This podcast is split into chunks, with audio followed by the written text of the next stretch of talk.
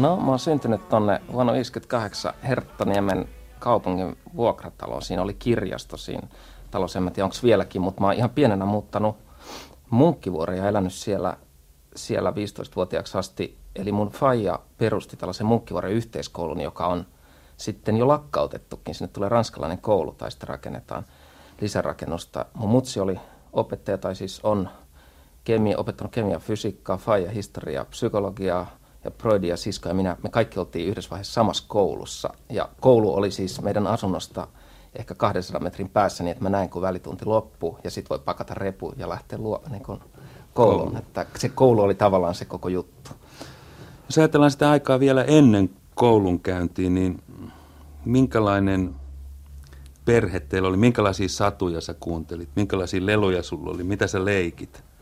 No mulla, mulla on ollut silleen, että mulla on ollut tällainen, niin voisi sanoa, kiireinen virkaisä tai, tai jolle koulu oli kaikki kaikessa ja sitten kaikki muut hobit, mitä sillä oli. Ja mutsi kanssa, joka, tota, joka oli opettaja, joka, jolla oli niin tämmöinen oma, oma ammatti, joten meillä oli ihan skidinä, meillä oli tämmöisiä kotiapulaisia, oli näitä tyttöjä, jotka tulee jostain Sotkamosta tai muualta aina yhdeksi talveksi ja välillä me vihattiin niitä ja välillä rakastettiin, ne varmaan kärsi, kärsi aina silloin tällä ja mä olin aika paljon niin kuin semmoinen lapsi ehkä, että mä olin omissa oloissa.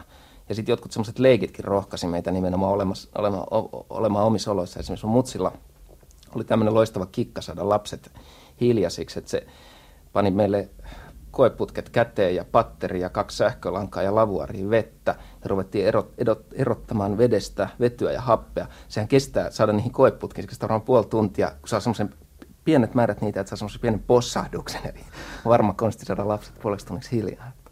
Minkälainen asema sulla oli tässä sisarusparvessa?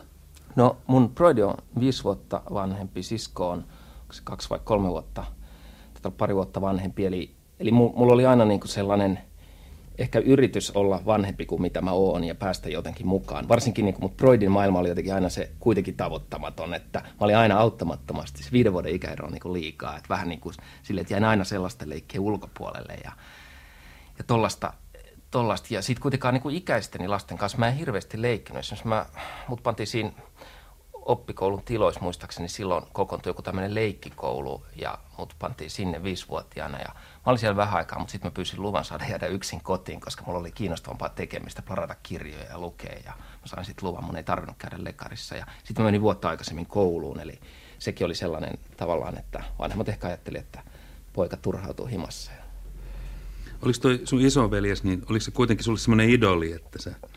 No se on, kyllä joo, totta kai Broidit on sellaisia, mutta on siinä sitten paljon niinku tappelua. Ja tietenkin kun sä oot viisi vuotta nuorempi, sä jäät aina alakynteen. Se on niinku sellainen, sellainen, joten pitää semmoisella nokkeluudella tai niinku jo, jollain viekkaudella voittaa tilanteet, koska tietää, että fyysisessä voimassa ei pärjää. Oliko tota, millainen kuri teillä oli kotona? No mun, mun faija oli niinku tämmöinen, ja, ja oikeastaan molemmat vanhemmat tämmöisen hyvin liberaalin kasvatuksen, tai tämmöisen niin sanotun vapaan kasvatuksen. Mä, mä oon ihan niin kuin, leimallisesti vapaan kasvatuksen tuote, eli tämän paljon niin kuin, eli, eli ei, ei tällaista kova kurinpito eikä väkivalta. Ja sitten sellainen ajattelu kaikessa, että, että lapset on kyllä fiksuja, että kyllä ne itse tietää, mikä niille on parasta. Mä oikeastaan pienestä pitäen niin kuin, en koskaan ollut mikään lihansyöjä, tämmöinen, mä oon kasvissyöjä edelleen ja muuta. Ja mä rupesin niin kenkuttelemaan kouluruoan kanssa, kun en mä halunnut syödä kalaa ja lihaa ja tämmöistä. Ja sitten niin äiti jotenkin ajatteli, että no joo, että kyllähän lapset varmaan tietää, mikä niille on parasta. Et siitä vaan niin semmoinen, että ei mitään niin tämmöistä pakotusta. Mistä sä keksit kasvissyöjäksi alkaa jo pienenä? Mä en, tyk- mä en vaan tykännyt. Et myöhemmin mä oon keksinyt sille hyvin näitä filosofisia perusteluita, mutta mä en silloin vaan tykännyt lihasta ja kalasta. Ja nyt näin, näin se vaan on ollut ja se on jatkunut. Kun sä äsken puhuit niistä kotiapulaisista, joita osaa te inhositte ja osaa rakastitte, niin sattuiko sillä, että niillä oli niinku tämmöisiä ristiriitaisia kasvatuskäsityksiä teidän suhteen, vai mistä se johtui tämä? No ei oikeastaan, että niillä oli vaan semmoinen, että me kuitenkin, vaikka, vaikka Munkkivuori oli niinku maailman maailmassa, eli, eli mä oon ekaan yksin käynyt sitten stadissa – eli keskustassa varmaan kymmenenvuotina, tota, että mun isoäiti asui keskustassa, mutta me, me oltiin siellä, niin kuitenkin ne oli aina niin maalaisia. Ne oli tavallaan niin juntteja siis tällaisesta kaupunkilaiskakaran näkökulmasta ja niiden ehkä tavat tai pu- puhetapa tai joku tällainen oli, oli sellaista, että ne, ja ehkä ne oli yksinkertaisesti, nythän sen taju, että ne on ollut 15-16-vuotiaat tyttöjä, silloin ne kuitenkin vaikutti niin kauhean isoilta ja sellaisilta, että niitä voi niin kuin kiusata ja, ja tota, olla niille hankalia, mutta ne, ne varmaan kärsii. Jotkut oli ihan, niin satut sä muistaa mitään tämmöistä ihanaa kotiapua? No yksi oli semmoinen tosi hyvä, joka vispas mannavelli niin kuohkeeksi, että mä olin semmoinen pieni lapsityranni, joka vaatii tota mannavelli just tietynlaisena. Ja yksi apulainen oli, joka osasi tehdä sen ja se oli, niin kuin pääsi mun suosioon. Jotain tämmöisiä muista. Ne oli tosiaan silloin, kun me oltiin alle kouluikäisiä. Sä menit kuusivuotiaana kouluun, niin osasit sä lukea jo ennen kuin sä menit kouluun? Kyllä mä osasin muistaakseni. Mä oon oppinut aika aikaisin lukea. En, en mä, mä luulen, että mä oon oppinut viisivuotiaana suunnilleen tai jotain sellaista. Ja mä olen tosiaan kirjat, mun, mun isä oli tämmöinen kirjafriikki ja meillä oli ollut hirveästi aina kirjoja, että ne tuntui kauhean luonnolliselta osalta. Ja, ja sitten oikeastaan heti, kun mä olin mennyt kouluun, niin me ruvettiin tekemään lehteä yhden mun kaverin Hannu Halilan kanssa, joka on nykyään lääkäri. Ja maailman tapahtumat oli se lehden nimi ja me tota, muistaakseni kopioitiin jostain viikkosanomista uutisia ja naputettiin koneella. Mulla on vieläkin näitä lehtiä jossain. Et se, et kirjoittaminen ja, ja lehdet ja tällainen oli niin kuin aina osa mun maailmaa. Mun faija kanssa toimitti Munkkivuodessa sellaista Munkkivuoden sanomat nimistä lehteä. Mä olin varmaan siitä saanut impulseja. Mitä sä luit kun, ekana, kun sä opit? No mä oon siis ollut tällainen, että mä, mä oon varmaan niin kuin, no siis, jos mä sanon tietosanakirjaa, niin ei me kauhean kauas. Että, tai jotain Ma- Mannerheimin elämäkertoita, mutta mun faija oli, sillä oli hirveästi historiallista kirjallisuutta. Että mulla ei mennä koskaan sitä lukenut lastenkirjoja. Mä luin muumikirjat kaksikymppisenä ja se innostui niistä aika paljon silloin, mutta mä huomasin, että hetkinen, että mä en ole koskaan lukenut, meillä ei ehkä koskaan ollut sellaista lasten kulttuurijuttua himassa, vaan, vaan me, me oltiin niin kuin ehkä pikkuaikuisia sillä tavalla, tai ajateltiin jotenkin, että se lasten kulttuurivaihe voidaan vähän jättää välistä. Niin, pientä Pekka Haavistoa ei ole nukutettu iltasaduilla? Ee, mun isoäiti on ehkä kertonut sit sellaisia niin kuin tarinoita, mutta nekin on saattanut olla enemmän semmoisia uskonnollisväritteisiä. Ne on ollut varmaan tämmöisiä, että minkä värinen enkeli tulee niin kuin, tota, sun, sun vuoteisluo, kun sä meet nukkumaan tai jotain tällaista. Että, ei, ei, ne ollut mitään, ehkä meillä oli joku, mikä tämä oli tämä Hanhiemon iloinen lipas tai joku tämmöinen, mutta ei niitä hirveästi luettu. Oliko teidän perhe uskonnollinen vai jääkö tämä uskonnollisuus vaan mummon varaa? No mun isoäiti on sille ollut aika jännältä, se on vaikuttanut hirveän paljon, muuhun vaikuttanut sitten mun myöhempiin valintoihin, sivareihin, sun muihin hirveän paljon mielipiteellään, mutta, mutta sillä on ollut semmoinen hyvin ehkä ähm, individualistinen näkemys, että ei, ei tämmöinen niin kirkko uskovainen, vaan ehkä vähän semmoinen, hänen ystäväpiirinsä kuului aikana Aino Kassinen, tämä ennustaja, ja heillä oli sellaisia omia niin kuin, ehkä vähän teosofissävytteisiä kuvioita ja hän on, hänen kanssaan mä oon hirveästi käynyt keskustelua tämmöistä jälleen syntyminen ja tämmöiset asiat. Siis että hän vaikutti hirveästi kyllä mun maailmankuvaan. Onko Haavistojen mielenkiintoinen mummo, niin onko teidän suvussa, minkälaisia luurankoja teidän suvusta löytyy? Mistä Haavistot on yleensä lähtöisin? No nyt, nyt, nyt, nyt, nyt, nyt sä kysyt ajankohtaisen kysymyksen silleen, että mä mun siskon kanssa, mun faija kuoli viime talvena matkalla Bangkokissa tai Taimaassa. Ja sitten me sen jälkeen, kun Faja ei koskaan heittänyt mitään pois, vaan sekä maalla että kaupungissa, joka paikassa, kaikki suunnilleen niin ratikkaliput on 40-luvulta tallella, niin me käytiin läpi mun siskon kanssa kaikki aineisto. Samalla tehtiin sellainen olla videokooste mun Fajan suusta ja elämästä ja muuta. Ja Haavistut ihan alun perin on lähtöisin Turun läheltä kaksi kerran saaresta ja, ja tämmöinen tämmöinen mun isoisän isä on ollut vaatturimestari Turussa, perustanut vaatturiliikkeen sinne ja muuta. Että se Turun haara on yksi tämmöinen. Sitten on toisia tämmöisiä seikkailijoita, jotka on tullut tuolta Pietarin kautta, Joensuu, Pietari, Helsinki-akselilla ja näin poispäin. Että tämmöistä kul- kulkevia ja urbaaneja. Oliko teillä tämmöistä sukurakkautta? Oliko sinulla paljon serkkuja, sukujuhlia teidän perheessä? Oliko tämmöisiä lapsuudessa muista? No, mulla on hirveästi serkkuja. Serkkuja osaksi ehkä johtuu mun, mun Fajan Fajan sisarusten uskonnollisesta vakaumuksesta, että niillä on ollut paljon lapsia, lapsia yhdessä näistä perheistä, mutta, mutta meillä oli aika semmoinen linnotusmainen koti sille, että ehkä tämmöiset, mun, mun isä oli politiikas liberaali ja tämmöinen vapaamielinen ja muuta, ja, ja hän tuli avioeroperheestä ja jotenkin mä, mä, mä koin, että hänellä oli sellainen, niin kuin, ja mun äidillä on myös isä kuollut, kun mä äiti on kaksivuotias, että on niin kuin ainoa lapsia. Mutta niin meillä oli aika semmoinen että se koti oli aika, aika voimakas ja vahva, eikä annettu muiden ihmisten puuttua sen asioihin. Et, et meillä ei koskaan ollut argumenttina, että mitä naapurit sanoo tai miltä muista näyttää tai miltä sukulaiset näyttää, vaan aina niin kuin puolustettiin esimerkiksi lasten kaikkia valintoja niin kuin hirveän voimakkaasti, että jos joku kritisoi tai muuta, niin että, että lapset on niin kuin oikeus tehdä omia valintoja. Muistatko sun ensimmäisen, ensimmäisen koulupäiväsi? No en mä... Kun se kansakouluun meni? En mä muista, mä oon mennyt Munk- Munkkiniemen kansakouluun ja ehkä mun parhaan kaveri Juha Lipsasen kanssa mä olisin lampsinut sinne, mutta en mä kyllä, en mä kyllä eka koulupäivää sieltä muista. Yle puheessa. Radiomafia. Kohtaaminen. Sitten mulla oli hirveän vaikea opetella tavaamaan, kun mä olin jo oppinut lukemaan. Pakotettiin tavaamaan ja mä olin siinä mielettömän huono. Ja mä en oikeastaan, no ehkä mä nyt osaan tavata, mutta niin kuin, mä jotenkin menin takaperoisesti sit kun mä, olin, mä osasin jo lukea, niin mennä niin kuin takaspäin. Kävikö sulle niin kuin lahjakkaille lapsille, kun nyt puhutaan, että sä turhauduit siihen? En mä, en mä koskaan sille ajatellut. Enkä mä ollut, ja mä en ehkä niin kuin ollut, mä olin kyllä vaan rajoitusmäärässä, että mä en ole koskaan ollut mikä sellainen niin kuin luokan priimus, enkä, sit, enkä myöskään sellainen mallioppilas. Että mä olin ainakaan, mä olin semmoinen, mä hankkiudun aika niin kuin rettelöihin sitä aina, tai jotenkin mä härnäsin isompia, isompia ja tyhmempiä aika usein. Että muistan koulun pihalla niin kuin saatoi heittää jotain meidän luokalle tänne Yrjö Mäki, tämmöinen iso jätkä, saatoi heittää sitä jollain jäisellä lumiklimpillä päähän. Ja niin kuin se oli taatusti se kaikkein suurin kaveri, ja minä se kaikkein pieni. Niin kuin, että oli vaan sellaista jotain härnäämishalua. Ja Jäitkö kiinni? Tuliko Jäin, joo, tuli turpiin ja olin kasan alimaisena. Ja mä olin sellainen niin kuin aika sitkeä, ja, mutta en mikään vahva koskaan. Kuljit sä tämän pitkän matkan Munkkivuoresta Munkkiniemeen yksin kouluun vai? Öö, kuulin, tai sitten mun kaverin Juha Lipsen kanssa, joka asui samassa talossa. Ja siinä oli yksi niin kuin, tienylitys ja sitten semmoinen silta, joka menee tuon turmoottoritie yli. Ja aika turvallinen. Fillarille ei saanut koulu, koulussa kuitenkaan käydä, se oli kielletty. Että kyllä se piti kävellä. Sitten muista, mulla oli joskus semmoisia uroteko. Sisko tietysti kävi sitten johonkin aikaan niin kuin samaan aikaan sitten kanssa. Niin mulla oli semmoisia päähän pistoja kerran tultiin sieltä tota, pakkasella lumessa ja sitten mä jotenkin tuli lyönneeksi vetoa, että mä voin kävellä loppumatkan paljon jaloin. Sitten heti siitä sillan jälkeen. Ja sitten mä otin kengät pois ja sukat pois ja kävelin paljon jaloin himaan ja tota, hangessa. Ja tollasia. Semmoista tiettyä niin siviilirohkeutta.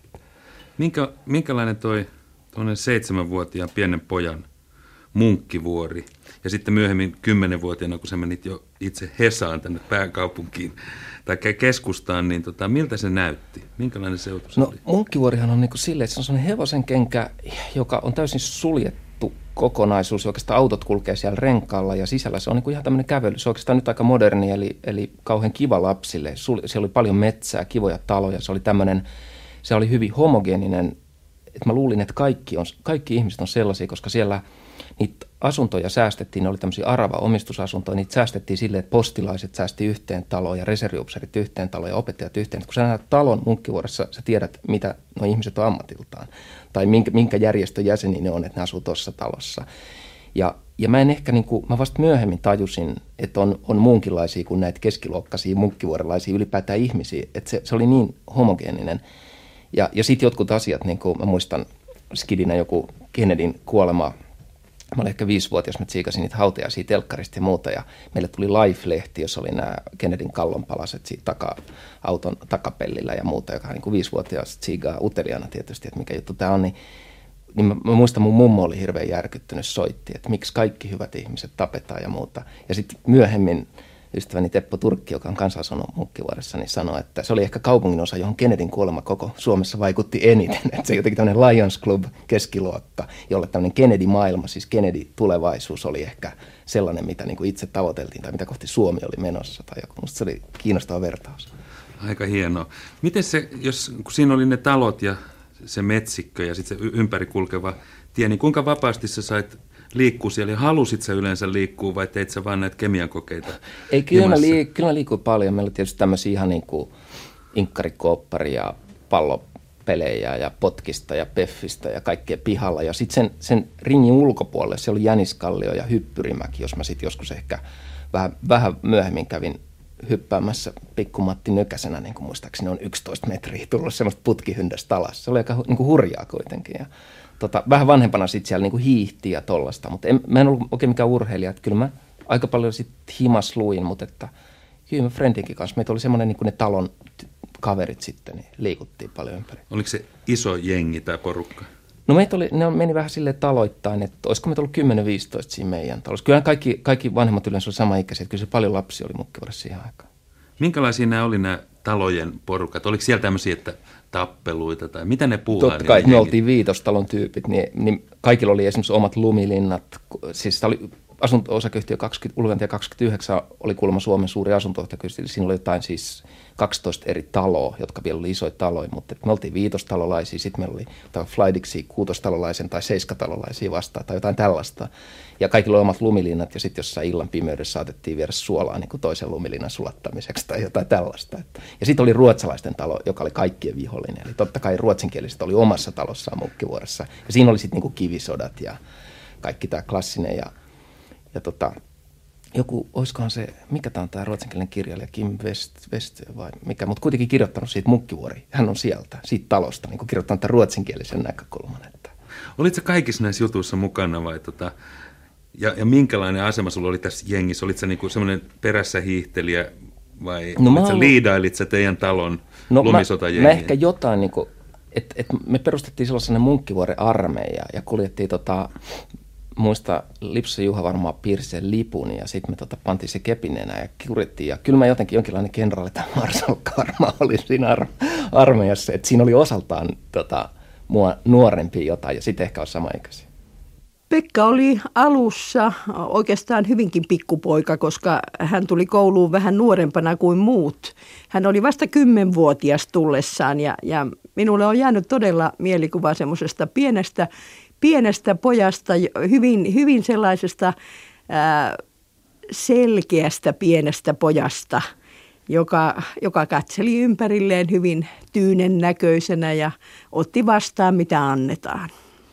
Kyllä, tietysti Pekkahan, Pekka oli varmasti esimerkiksi ala-asteella ollut ihan, ihan huippuoppilaita ja se oli silloin tietysti, nyt mä puhun tämän ajan mukaisesti, vaan se olikin kansakoulun puolella, kun hän oli ollut tietysti hyvä. Ja sitten, sitten keskikoulussa ja lukiossa, keskikoulun yläluokilla, niin tuommoinen noin aktiivinen poika, joka haluaa kaikkea muutakin kuin mitä koulu, muodollinen koulu pystyy tarjoamaan, niin hän sitten suuntautui niin paljon muuhunkin, ettei hän jaksanut ihan samalla tavalla pitää huolta enää niistä koulutehtävistään.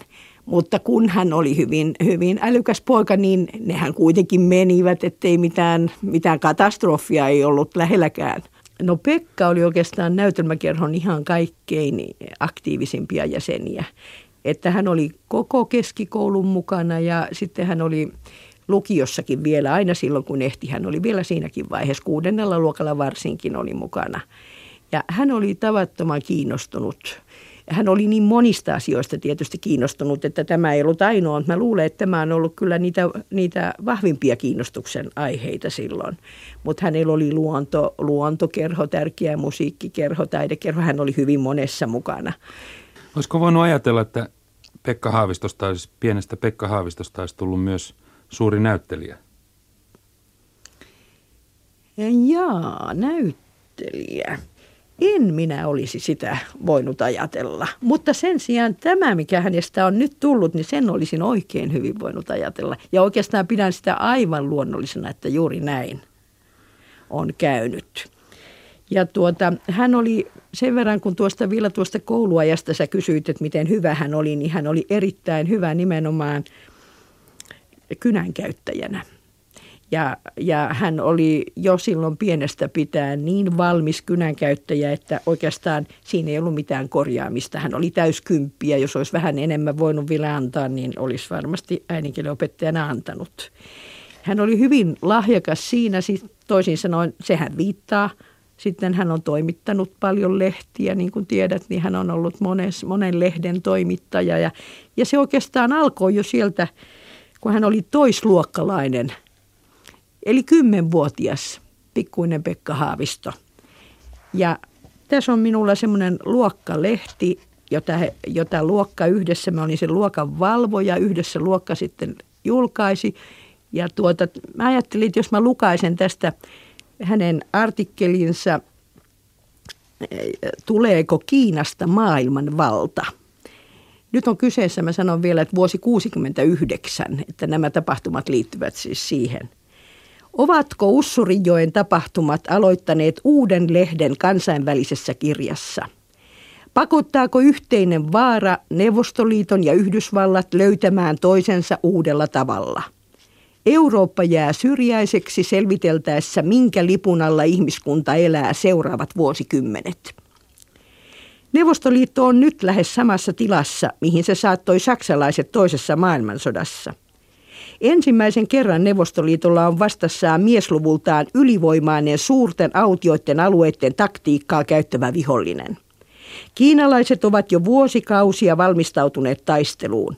Sotilaallinen ja aatteellinen koulutus aloitetaan aikaisin. Tuloksena on uskollinen armeija, johon käytännössä kuuluu koko kansa.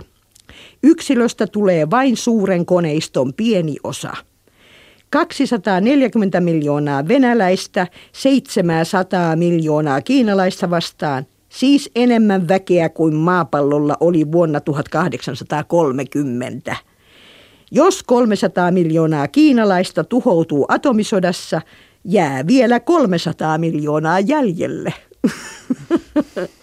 että eikö ole kymmenvuotiaan ajatuksiksi aika lailla kehittyneitä? No niin, se oli sun äidinkielen opettajas Heline Laurikainen, joka muisteli. Mistä sä imit nämä yhteiskunnalliset näkemykset?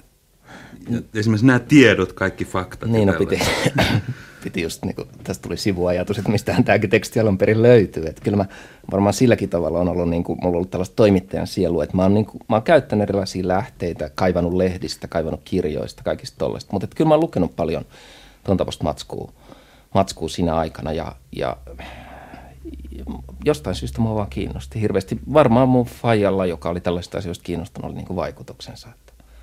Keskusteltiinko teillä kotona esimerkiksi aamiaispöydässä, tai oliko teillä tämmöistä traditiota, että teillä puhuttiin maailman asioista vai ei oikeastaan sellaista. Ei, ei me ehkä puhuttu politiikkaa koskaan, mutta että mikä tahansa niin kuin asia, jos heräsi tällainen kysymys, että hetkinen, että miten sitä oli, niin mun faija ottaa niin tietosanakirja ja lukee siis pitkästymiseen asti, tai, tai saa, saa, saa meidät pitkästymään niin lukee, mitä tietosanakirjassa sanotaan, tai kun jostain henkilöstä on puhe, se avaa kuka kukin on kirjan ja lukee sen henkilön koko niin kuin kaaren harrastuksia ansiomerkkejä myöten. Että tämmöinen, mun faija oikeastaan nykyään ei puhuta ensyklopedisteista, mutta mun faija varmaan oli semmoinen, eli, eli tällaisen niin kuin pikkutarkan tiedon kanssa keräjä ja hahmottaja.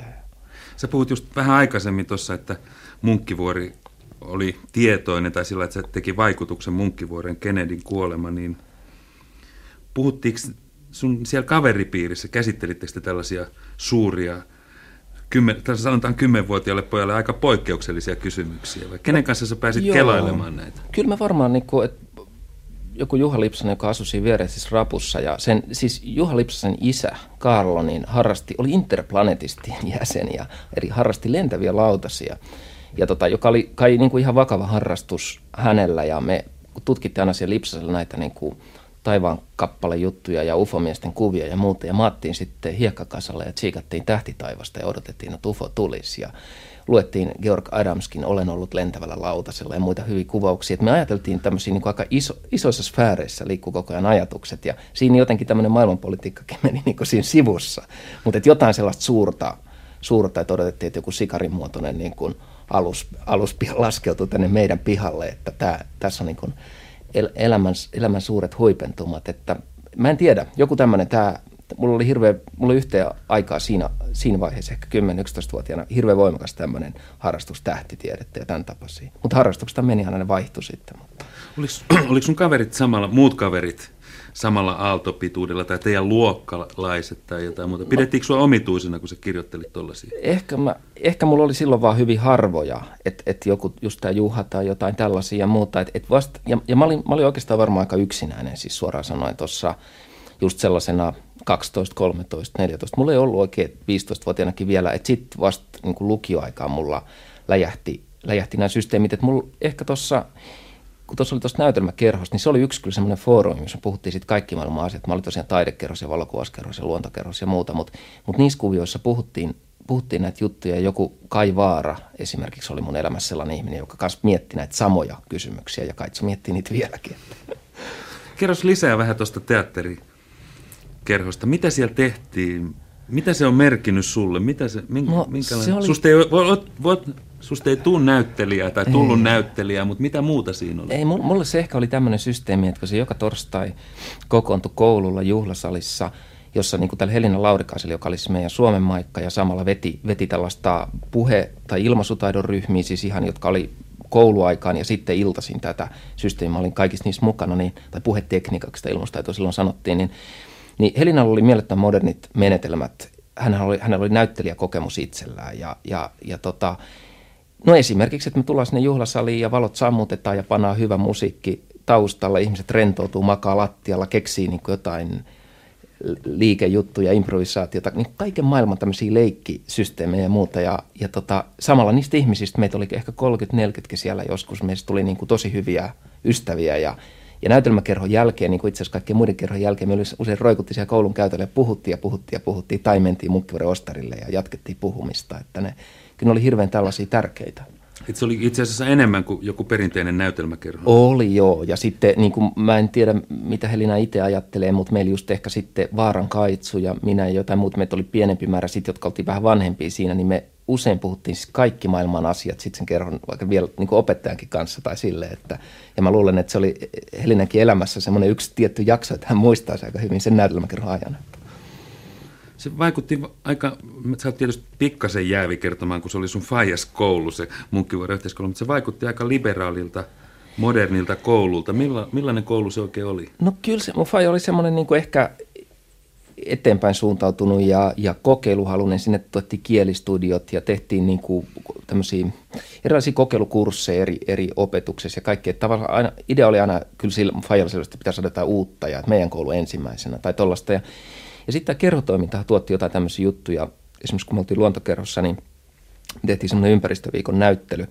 Näyttely, jos me kerrottiin, että tehtaat saastuttaa ja se oli luontokerhon kuraattorille liikaa ja se lähti sitten sit hommasta ja, ja siellä nousi aikamoinen kalabaliikki, että saako tämä näyttely olla siellä koulun käytävässä ja, ja muuta tämmöistä. Ja siitä, siitä tuli riitaa ja sitten mun faija kuitenkin edusti niin kuin sitä kantaa, että kun oppilaat on tehnyt, niin antaa olla. Ja sitten meillä oli toinen, meillä oli rauhaviikon näyttely, jos me kerrottiin, mitä Israelin Arabien sota on mennyt. Ja sitten oli sellainen tilanne, että meidän koulussa oli juutalaisesta koulusta tulleita oppilaita, joiden jotkut vanhemmat oli Israelin armeijan upseereita ja muuta. Ja tuli taas tämmöinen konflikti, että mitä sitä rauhaviikon näyttely täällä ja onko tämä fakta oikein ja muuta. Ja sitten Faija antoi niin molemmille mahdollisuus pitää aamunavaukset mo- molemmille osapuolille tästä Israel-Palestiina-konfliktista niin tai tällaisista. Että siellä käytiin tämmöistä näiden juttujen kautta, vähän niin kuin kerhotoiminnan kautta, niin ihan yhteiskunnallista keskustelua. Ja sitten tietysti kun tuli nämä kouluneuvosto vaiheet, niin siinä oli, siellä meillä oli semmoinen, se oli tietysti hyvin konservatiivinen asuinalue, niin, niin kouluneuvostoissa aina kolme kokoomuslaista ja yksi yleisdemokraattia. Mä, mä olin aina siellä yleisdemokraattisella puolella, että meillä oli semmoinen jonkinlainen vähemmistö siellä sitten.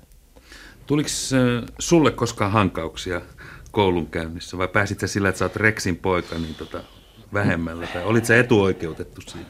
No, siitä on hirveän vaikea sanoa. Totta kai kun ekaluokalla niin kun tuli jossain muistossa piirustusluokassa, kun rehtori tulee luokkaan, sitten joku huutaa, Pekka, isi tuli.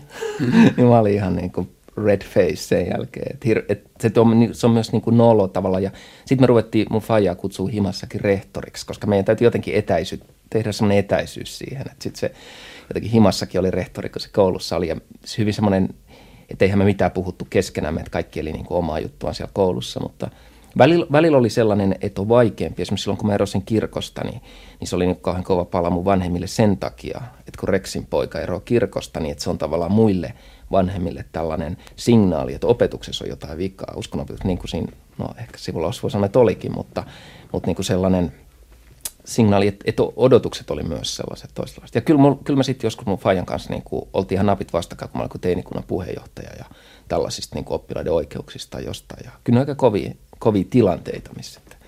Oliko sinulla koskaan sellainen, kun, jos ajatellaan, että on pienellä paikakunnalla pappi tai opettaja tai joku, niin sehän ei voi tehdä mitään. Niin oliko sulla semmoisia paineita, että se jouduit ottamaan huomioon sen, että kun sun isäs on rehtori, niin sä et voikaan olla esimerkiksi niin villi tai tehdä jotain juttua, mitä sä olit suunnitellut. Joudut sä ottaa takaisin?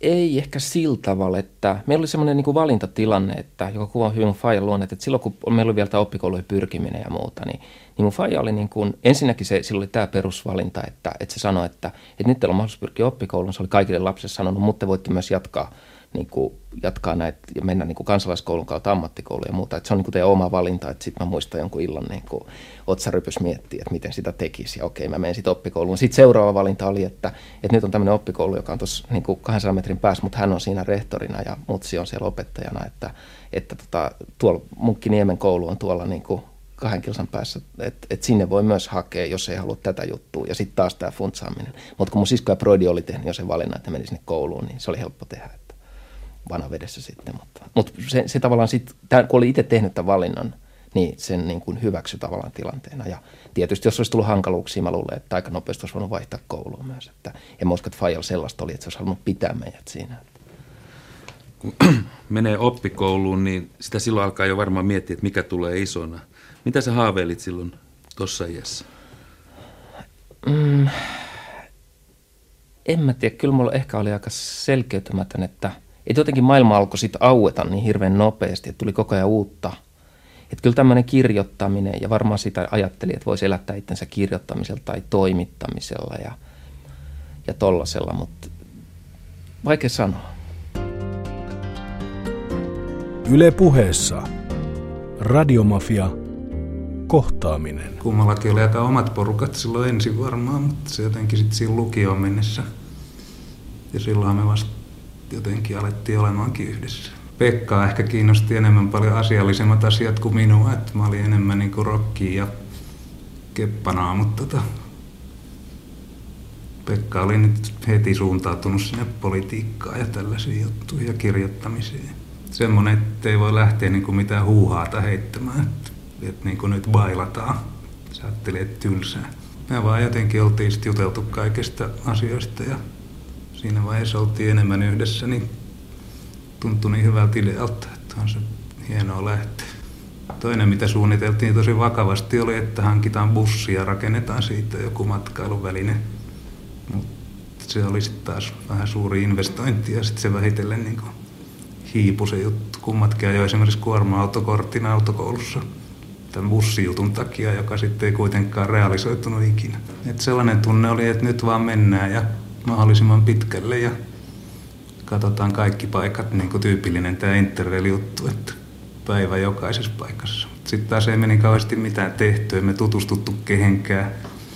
Iltoja meni siihen, että kelattiin jonkun 15 ravintola edessä, että viittisikö mennä tonne syömään, no ei viitti, mennään, katsotaan seuraavaa. Sitten oli hirveä nälkä, kun ei viittinyt mennä mihinkään. Sitten kuljettiin niitä ravintoloita ja katsottiin, että ei me tonne mennä ja ruokalista ja nyt on kallis ja toisessa oli ruokia, mistä ei tiennyt mitään, ei me tonnekaan mennä.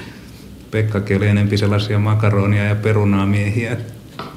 Joskus oltiin Bukarestissa ja mentiin helvetin hienoon hotelliin, missä kaikki maksoi markan, eikä mitään, niin kuin, että mitään väliä, mitä olisi ottanut, niin sitten tilattiin ranskalaiset perunat ja saatiin sellainen hieno hopeavati, missä ne oli. Ja jotain tilpehöörejä, mutta saatiinpa ranskalaiset perunat. Ja sitten yksi, mitä mä välillä ihmetellyt jälkeenpäin, oli tämä rahan kanssa nipottaminen, oli helvetin niin kuin oleellinen osa meidän juttu, että 30 päivätyyliin budjetti, millä pystyy asumaan ja kaikkea. Vaikka mä kuvittelen, että kyllä me oltaisiin pystytty siinä vaiheessa pummaamaan jostain paljon enemmänkin matkarahaa. Tietenkin oli pakko mennä sitten ostaa se punkku ja patonki jossain Pariisissa. Ja siinä sitten nautiskella, mutta vain harvemman kerran sitten esimerkiksi tuli oikein juopoteltua. Se yksi kerta on jäänyt kyllä mieleen, kun oli hirveä krapula ja ainoa lievitys siihen oli, että nuori mies sai potea sitä seinän rannalla makaamassa. Pekkahan oli hyvin täsmällinen, että Pekalta olisi voinut pyytää listan, että panna paperilla, mitä mä laitan matkalaukkuun tai reppuun, niin sieltä olisi tullut ja sitten vaan karsii sit 85 prosenttia vekeä, niin sitten voi laittaa sen repun täyteen. Ja kauhean selkeä tämä, mitä tehtiin aina. Saavutaan jonnekin paikkaa ja jos on jotain yöpyä, niin etsitään majapaikka ja ei suinkaan niin kuin, että nyt lähdetään baariin ja katsotaan sitten yöllä. Ei ole varmaan kertaakaan tehty esimerkiksi sitä. Se on toisaalta vähän huono puoli, että sitten kun ei mokaile, niin ei tule mitään kivaa kerrottavaa jälkipolvillekaan. Kai me joskus johonkin baariin mentiin ja ihmeteltiin, kun kaikki äijät oli niin ystävällisiä, että ei oikein edes kelannut, että niin sellaisiakin baareja voi olla, missä voisi tulla jotain niin kuin ahistavia juttuja. Se oli Esko Matikainen sun koulu ja eka Interrail kamu ja se kertoi Pekasta, joka on Pekka Haavista. Oliko tämä interreilaaminen sulle, miten se lähti?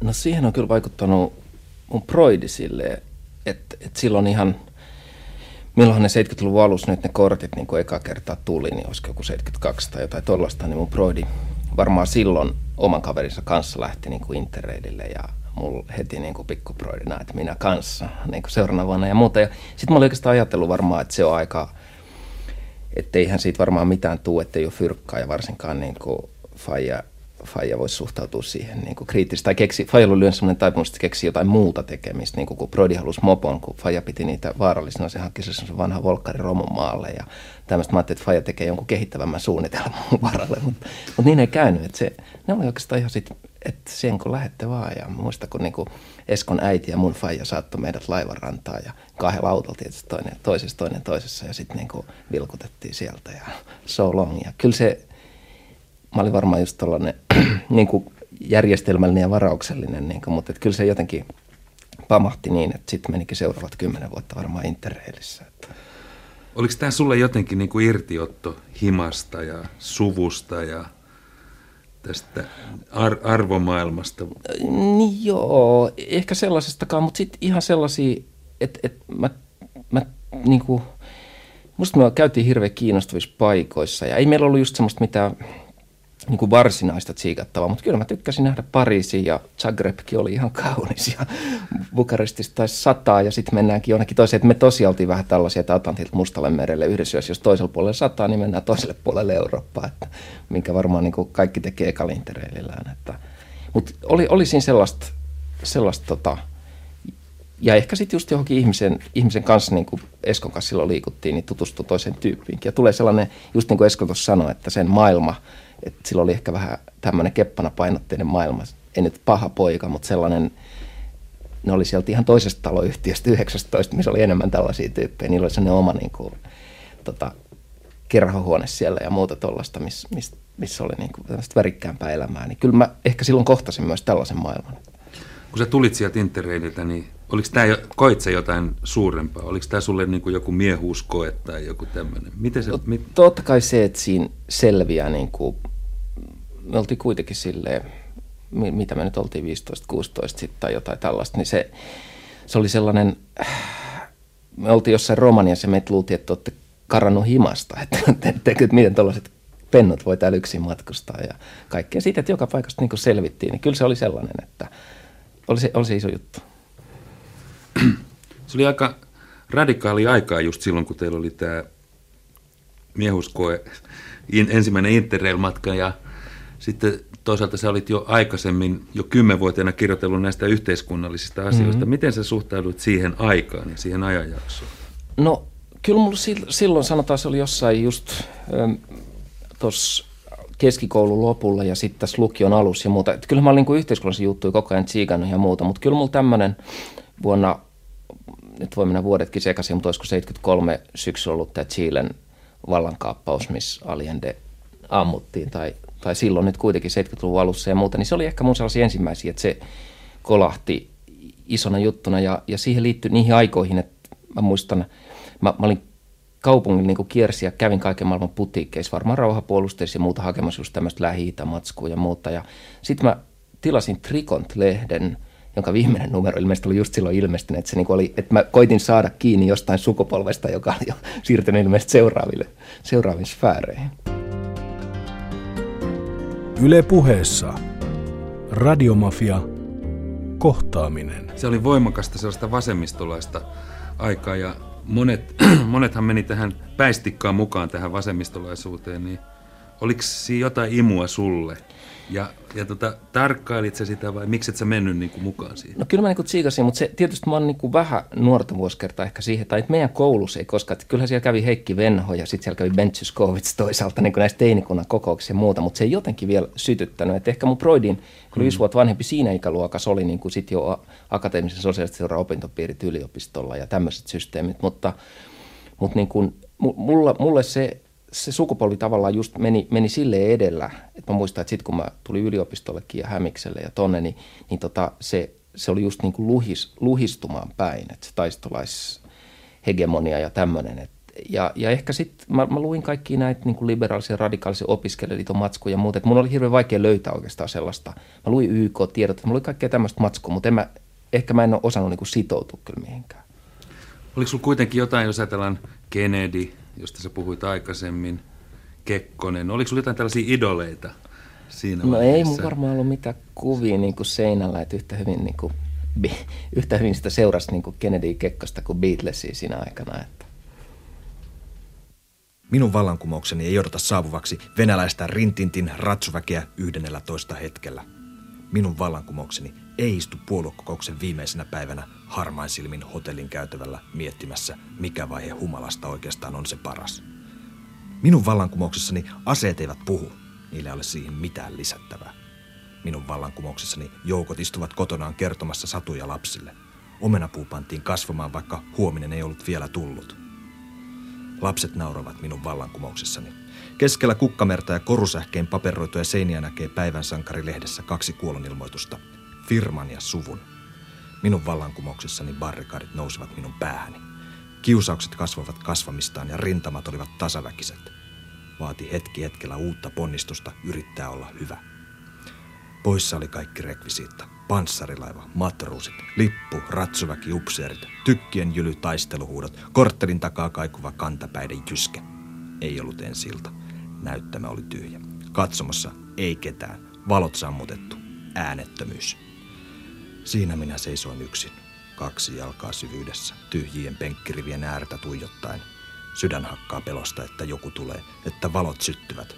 Ja vahtimestari kantaa pois mielenvikaisen. Ei saa tulla ketään. On oltava tyhjää.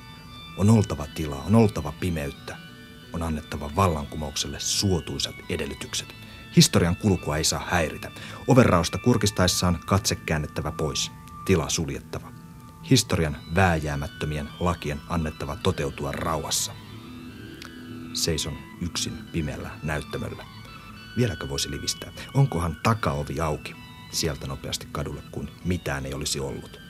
Tukahduttaa oma sisäinen taistelu, rintamat täällä jossakin ja palata välinpitämättömyyteen. Kukahan siellä mahtoi voittaa? Minun vallankumoukseni, aina kun se on ovella, tekee mieli kerran vielä kääntyä ja katsoa poispäin. Ja unohtaa. Ja palata entiseen, vaikkei se tyydytä. Niin siinä runoilija Pekka Haavisto.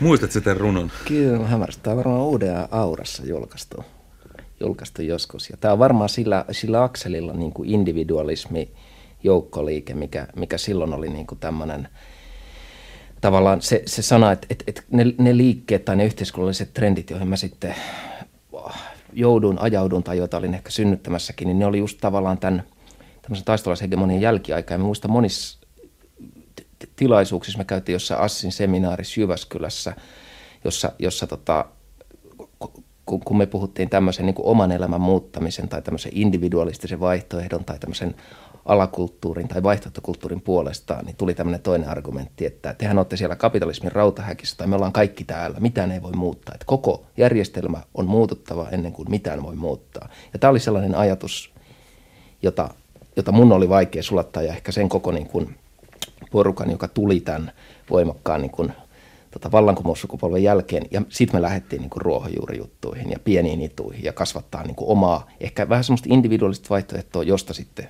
toivottavasti kasvataan isompaa. Onhan siitä kasvanut, kun sä oot tämän, itse asiassa tämän liikkeen puheenjohtajana. Minkä ikäisenä sä kirjoitit tuon runon? Ää, oon mä silloin ollut jo varmaan, no mä silloin ollut varmaan pari, parikymppinen. Musta tuntuu, että me, me silloin, silloin, kun mä olin 18, mä olin ylioppilas, silloin me perustettiin sellainen köynnöslehti. Ja niinä vuosina sitten mä olin tekemisissä näiden uuden aura-ihmisten kanssa sen jälkeen. Että niin, varmaan joku pari, parikymppisenä. Että kyllä mä olin kirjoittanut kaikenlaista, olen mä kirjoittanut vieläkin, mutta en mä niinku, ei, ei, niinku, ei, ei ehkä ton tapasta. Halusit sä runoilijaksi vai oliko tämä runous vain yksi sellainen tapa jäsentää maailmaa tai ilmasta itseäsi? On se, on se yksi tapa ilmasta itse, että, että mä oon just semmoinen niin runonkirjoittaja kuin varmaan aika moni muukin, että kirjoittaa runoja ja se ei tyydytä. Eli katsoo niin kuin lopputulosta ja ajattelee, että okei, että ei tämä nyt ole ihan se, mun, ei tämä ole ihan se juttu, mutta aika hyvä kuitenkin. Jos ajatellaan ylioppilas Pekka Haaviston, ja, niin mitä sä lähdit opiskelemaan? Mä lähdin Valtsikaa silloin, eli mä pääsin 76 keväällä ylioppilaaksi ja sitten syksyllä niin kuin pyrin, pyrin Valtsikaan ja pääsin sinne ja mitä, mitä liekkää sosiologiaa ja poliittista historiaa ja hirveämmä tilastot, siis hirveämmä oppiaineita, mutta se, se yliopistokokemus mulle jotenkin muodostui suureksi pettymykseksi. Että se, ikään kuin se pointti ei ollutkaan sit siellä, että koulussa oli koko ajan ajatellut, että kun pääsee yliopistossa on ne vapaus, että vapaus siellä oli, mutta jotenkin semmoinen yhteiskunnallisuus tai äly, äly, älyllinen elämä tai jotakin, niin sitä sieltä ei löytynyt. Miksi sä lähdit Valtsikaan? Miksi sä valitsit Valtsikan, miksi lääketiedettä tai oikeustieteellistä tai jotain muuta? Se oli ehkä aika sattumavarasta. Että kyllä, mä olin, kyllä varmaan joku oli sanonut, että joo, että oikeustieteellinen. Että sinnekin mä sitten joskus pyrin, mutta en mä, en mä koskaan sinne sitten päässyt, päässyt niin kuin tavallaan sit sivujuttuna. Mutta tota, se vaan tuntui ehkä luonnolliselta. Kyllä mä olin niin kuin, et poli, politiikka ja poliittinen historia tämmöinen. Sitten mun broidi oli mennyt valtsikaan, mä kysyin siltä hirveän paljon niitä, mutta ehkä siinä vähän niin kuin seurasi sitä sitten, sitä reittiä. Minkälaista se oli tuohon aikaan tuo yliopistomaailma ja yliopistoelämä, osakuntajutut ja tämän tyyppiset? Olitko missään näissä mukana? No, no mulle se oli jotenkin niin kuin kuolemaa se, se koko yliopistomaailma, että et, et, siinä oli ehkä sellainenkin, että, että ihan jossain tämmöisessä tuuttoryhmässä, mutta se oli tämmöisiä aikuisopiskelijoita sattui silloin niin kuin 76 syksyllä, tiedätkö, 30 joilla on jo jotain niin kuin, takana työelämää ja tällaista, ja jota, että ei ollut niin kuin, koki, että ei siinä ole niin oma sukupolve kovin paljon jotenkin sattunut siihen yhteyteen, ja nämä hitonmoiset massaluennot, ne varmaan 400 ihmistä kuuntelemassa jotain tilastoa, että apropo, semmoista aivan niin kuin hirveitä, ja sitten sitä reissaamista stadissa paikasta toiseen, luentosalista toiseen, ja ja mä en niin löytänyt älyllistä elämää oikein mistä, tai semmoista, mikä, mikä olisi tyydyttänyt. Sitten mä, sit mä menin Hämikselle, ja, ja tota, Hämiksellä, mä en muista mikä olisi se eka juttu, mutta kuitenkin me perustettiin Hämäläisosakunnan näyttelijät. Nykyinen kai Ilves Teatteri. Siis tuli sittenkin näyttelijä? Joo, no me perustettiin se, koska se ehkä tuntui sellaiselta jutulta. Siinä oli osa niitä ihmisiä, jotka oli ollut tässä koulun niin kuin systeemissä mukana. Ja sitten mä sitä kautta ajauduin niin kuin Hämiksen hallitukseen ja hällä pyörää, hällä pyörää niin kuin vähän sellainen onneton päätoimittaja vuosi siellä ja muuta, että – koska silloin meillä oli jo näitä muita juttuja päällä Suomi-lehteen ja näitä. Että, että kyllä mä sitten sen yhteiskunnallisen aktiivisuuden löysin täältä. Me perustiin 76 Köynnöslehti. Me tutustuttiin täällä samalla laivarustajan kadulla olevaan tota, Jorma Elovaara, jolla oli tuossa parin putikin päässä kirjapaino, Syndicate Press, entinen Mysteeni ry, ja haettiin paperi Kotkan satamasta pudonneet rulliin, leikattiin ja ruvettiin painaa köynnöslehteä tuolla. Et silloin mä tunsin, että mä elän, tämä on se juttu. Me tehtiin kahden vuoden aikana neljä numeroa ja myytiin Porin jatseissa ja Luontoliiton talvipäivillä ja muuta. Ja se oli se juttu. Minkälainen tyyppi oli Elovaara?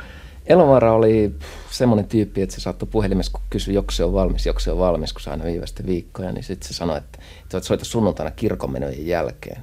Ja sitten rupesi hirveästi itse kelaan, että hetkinen, että käykö se kirkossa vai mikä tämä juttu on. No ei se, se vaan halusi nukkua pitkään. Tai, tai joku semmoinen juttu, että se, se avasi, taisi lukea uutta Suomea hyvin, se on hyvin porvarilliset mielipiteet ja niin kysyi jotain, mitä siinä niin kuin, mit, mitä se lukee, niin muistaakseni yksi vastaus oli tämmöinen, että hän, lukee, hän katsoi ne mainokset niin kuin huomatakseen, että markkinatalous on yhä voimissaan, että sillä voi mitata tätä tai jotain tämmöisiä.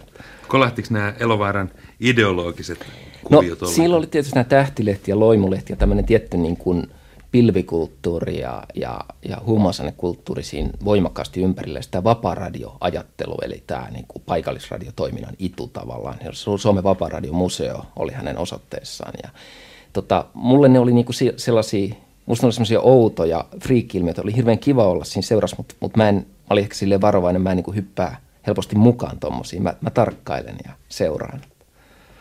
Joo, sä lähdit interreilaamaan, tai tuossa oli, äsken puhuttiinkin jo sun ensimmäisestä interrail-matkasta, mutta sitten sä kävit useampaan kertaan interreilillä ja kirjoitit siitä kirjankin. Lähit sä tätä yliopistomaailmaa pakoon vai – vai oliko se joku vähän hauska kokemus, jonka sä halusit uusia? No kyllä se, että mua kiinnosti hirveästi. Mä olin törmännyt ehkä ensimmäisiä tämmöisiä kirjakahviloihin ja jänniin paikkoihin. Mä tajusin, että jotain on menossa ympäristöpuolella ja tämmöisissä niin kuin, silloin jo oli tämmöisiä naiskahvilajuttuja, ympäristökahvilajuttuja, erilaisia rauhanliikejuttuja, tämmöisiä. Niin kuin, mua, mua kiinnosti tämmöiset paikat. Mä kävin monessa niin kuin Norja, Norjasta alkaen sitten ihan tuonne etelään. Mä keräsin semmoisia osoitteita itselleni ja – sitten silloin 76 keväällä mä tein eka semmoisen omakustanne vihon Interreloppaan ja sitten seuraavana keväänä mä marssin Södika, Södikalle näyttää sitä, niin sanoi, että tee kirja tästä ja tämmöistä. Ja siitä se sitten lähti, että sitten viimeinen niistä tuli vuonna 86, että siinä oikeastaan kahdeksan vuoden aikana syntynyt.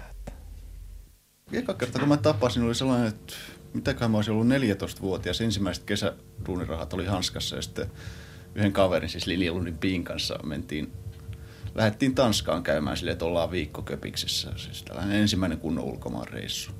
Ja samalle Siljalainille sattui tulee sellainen, olikohan sillä joku nahkatakin rutjake ja maripaita, jota se on käyttänyt aina ja ikuisesti päällä. Tyyppi, joka sitten tuli esittäytymään meille Haaviston Pekaksi, joka ei sanonut meille yhtään mitään, mutta se oli niin kuin aina, mikä on ollut Pekas oikeastaan mielenkiintoinen puoli, tämä, että, että se niin omin sanoin mukaan tsekkaa mielenkiintoisia ihmisiä tai mielenkiintoisen näköisiä ihmisiä. Ja se oli menossa kai viimeiselle interraidille silloin. Ja se oli aika välitön, mutta hyvin varautunut. Siinä on vähän samanlainen piirre kuin Hunter S. Thompson sanoi Thomas Wolfesta, että, tota, että ne ihmiset, jotka sitä kiinnostaa, niiden seurassa se vaivautuu ja ne ihmiset, joiden kanssa se viihtyy, niin on, on niin kuin yhtä kiinnostavia kuin lämmin lehmän paska. Et Haavisto kuunteli paljon ja jutteli paljon ja oli kiinnostunut sitä, mitä me ajatellaan, mitä me tehdään ja kaikkea muuta. Antoi anto niin kuin tilaa mutta, ja halusi niin kuin pysyä messissä, mutta sit itse kuitenkin niin kuin suhtautui varauksella, mitä teinit tohelta. Niin, siellä oli Asmo Koste, sitä seuraavaa polvea tai sua nuorempia ja tota, uh-huh. totes, tai todisti aikalaisesti sen, että sä oot seuraillut ja, ja tarkkaillut. Sä oot kuitenkin hirveän aktiivinen tyyppi, ollut monessa mukana, monissa lehdissä ja kaikissa muissa. Minkälainen tarkkailija sä oot, kun sä oot kuitenkin samanaikaisesti tekijä? No en mä tiedä, tollanen, muistan hyvin tuon reissun, oltiin, oltiin, mentiin köpikseen ja vuokrattiin fillarit ja ajettiin varmaan aika pitkällekin Asmukas jonnekin. Sellaisia, tota, kyllä mä aina kyllä mulla on sellainen niin kuin joku, ei mä tiedä mikä aisti se on, mutta joskus niin kuin semmoinen, että mun on ehkä helppo lähestyä, lähestyä joskus ihmisiä ja mennä, niin kuin, että mä tsekkaan, että hei, että tossa on jotain kiinnostavaa. Että se voi olla ihan, että miltä ihminen näyttää tai mitä se tekee tai mitä, mikä niin kuin olo siitä tulee ja muuta. Ja se on sellainen, se on semmoinen, mä en tiedä mikä siinä on, mutta joskus mä teen sen, joskus sen, mutta, mutta Asmo on varmaan ihan oikea tuossa niin analyysissä. Mä en itsestäni, itsestäni anna välttämättä niin paljon kuin mitä, mitä toiset antaa mulle. Että, että siinä on joku sellainen, sellainen piirre, piirre niin kuin, että mä, ja mä muistan tämmöisiä niin kuin ihmisten kanssa tapaamisia aika hyvin ja niin kuin kauan aikaa. Ja mä oon kirjoittanut niitä ylöskään joskus ja tollasta, siis sellaisia, sellaisia tarinoita. Niin, monet kirjailijat tekee, on just tällaisia havainnoitsijoita ja tarin, tarinantekijöitä. Jos ajatellaan näyttelijä, interreilla ja puoluejohtaja, kansanedustaja Pekka Haavisto, niin koska tulee romaanikirjailija Pekka Haavisto?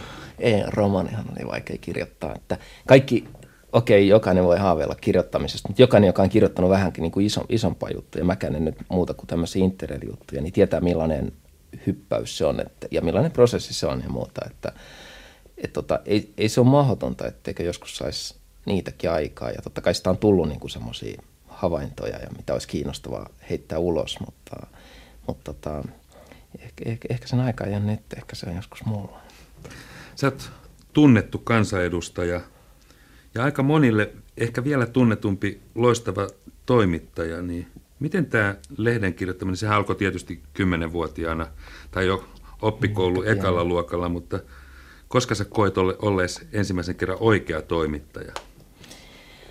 No, en mä oikein tiedä, onko mä niinku, että nämä, asiat lähti niinku silleen niin varkain liikkeelle, että, että silloin, silloin vuonna, me oltiin tehty koulun, tai mä olin ollut jonkin verran mukana, kun koulun musiikkikerhos oli tehty tämmöistä Total-nimistä lehteä. Se oli Teemu Lehto ja Juhani Kansi ja muita sankareita siellä aikaan messissä. Ja sitten tota, Kai Vaara ja kumppanit teki muistaakseni tämmöistä luontokerholehteä. Mä jotenkin niitä niinku seurailin ja sitten sen koulun jälkeen, kun Totali ei enää ilmestynyt, niin sitten sit tämä köynnös lähti liikkeelle. Ja sitten sitä vaan tehtiin ajattelematta, että sen enempää tässä ollaan niinku toimittajia tai lehdentekijöitä. Ja sitä, sitä rataa se on mennyt, että köynnöksen jälkeen tuli nämä kompostilehden kolme hyvin värikästä vuotta vuodesta 79 vuoteen 82, jotka ehkä mun elämässä on niin kuin merkinnyt eniten ja ehkä muuttanut eniten. Ja sitten 82 eteenpäin me ruvettiin tekemään suomi Ja sitten välillä mä ollut Demaris kesäduunissa ja ollut Hälläpöydän päätoimittaja ja tehnyt tämmöisiä systeemeitä, mutta tota,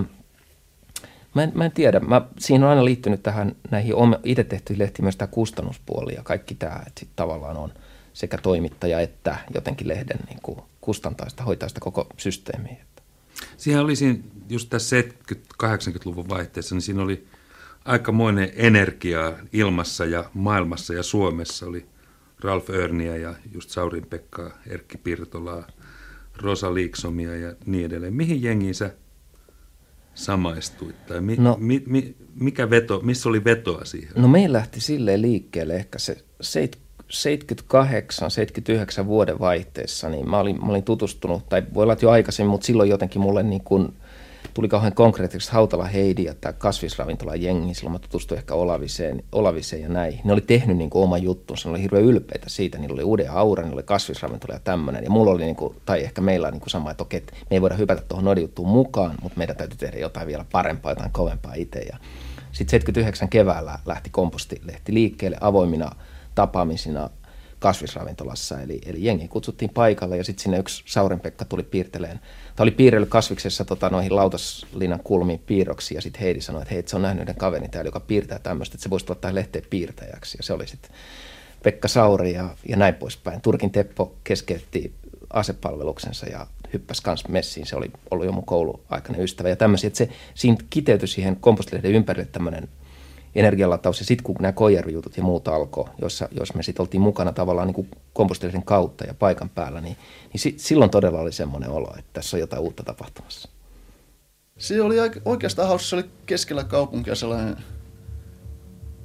vapauden saareke niin kuin nuorille sällille, jotka oli just lukioissa ja katso millainen maailma on, että, että sie, siellä ihmiset huomasivat, että ne voi tehdä mitä vaan, että Salamamake ottaa valokopiota perseestänsä ja vastata puhelimeen, että haista vittu, jos, josta Haavisto lopullisesti sitten suuttu kyllä, johtuen ihan siitä, että Haavisto on erittäin sympaattinen ja henkisesti vireä mummo soitteli sinne aika usein.